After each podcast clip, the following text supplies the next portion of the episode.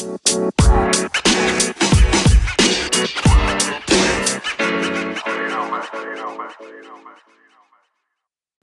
back to another episode of Pragmatic Talk, hosted by Susan and Scott Westwater. In this episode, we talk about building the business case for voice and the massive opportunity that voice presents businesses. We'll also talk about the industries that are first to adopt voice. And finally, we'll share some projected numbers when it comes to voice commerce sales.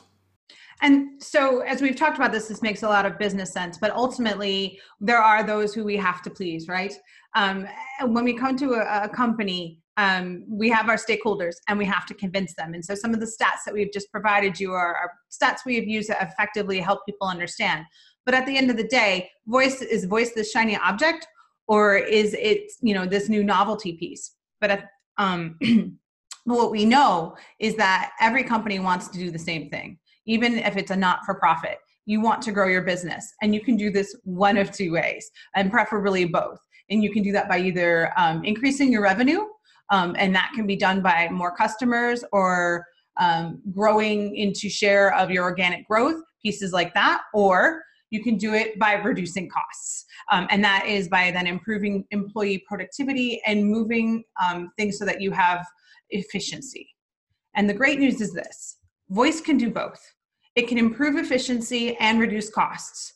Um, you get your customer support without the, the massive people. You have reduced friction and it enables you to be able to kind of have your cake and eat it too. Voice is this win win because to a customer, a good experience allows them to get what they want when they want it. And voice achieves this because it's available 24 7. And for business, this works because that 24 7 availability isn't compromising um, quality because you don't have to have staff. Because for a business, a good experience means that we're delivering on customer expectations and proving that the organization is truly customer centric. You can be customer centric efficiently when you are able to leverage something like voice that's always on and is set up so that way then you can field um, a majority of, of either your consumer requests, um, shopping queries, information needs, and, um, and other as- tasks along that way. Yeah, so there's really two major industries that have started to take advantage, and they're actually early movers uh, within the voice space. And so those two re- those two areas are actually uh, healthcare and retail. Now, the interesting thing about healthcare is these platforms current day aren't HIPAA compliant, so that actually limits the ability to do some more interesting and more um, in-depth skills at this time. Uh, Google and Amazon are very aware of this opportunity and this issue, so they're actively working on it. So I would imagine in the next six to 12 months, that will no longer be an issue. Um, but really, the the opportunity that has arisen in the healthcare space is on the patient side looking for symptomology um, or treatments and really looking up information. So they're actually seeking information using their voice device. They're also looking for doctors or hospitals um, or other health related topic, which is kind of ambiguous. But so the, the general idea is patients are actually starting to use these devices beyond just setting a kitchen timer and beyond, you know, playing music. And as they get more comfortable with them, they're starting to go, well, I wonder if it knows this and I wonder if it knows that. So you're starting to see that play out in healthcare. Um, you're also really seeing that play out in the consumer retail area. And so people, again, they're looking for information, but here it's specifically around products and they're doing their product research. Um, they're looking for promotions. They're looking for uh, you know stores around them, prices, things like that.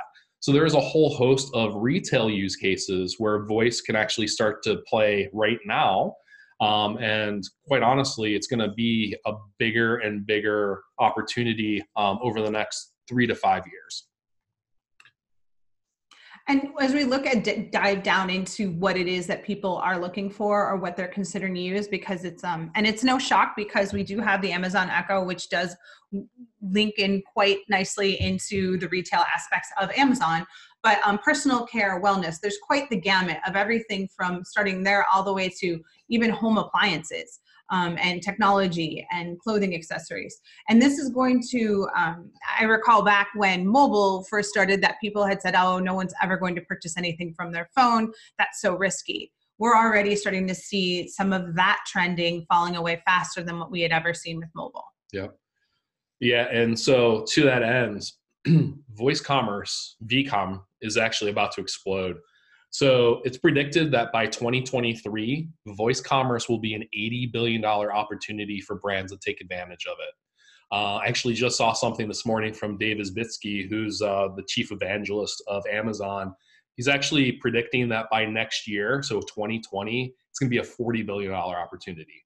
So while 2023 seems really far off, $40 billion retail opportunity next year should get people starting to pay attention because it's on our doorstep and it's about to happen. Thank you so much for taking the time to listen. We really appreciate it. If you enjoyed this episode, you should check out the full voice workshop. Visit our website at www.pragmatic.digital to sign up.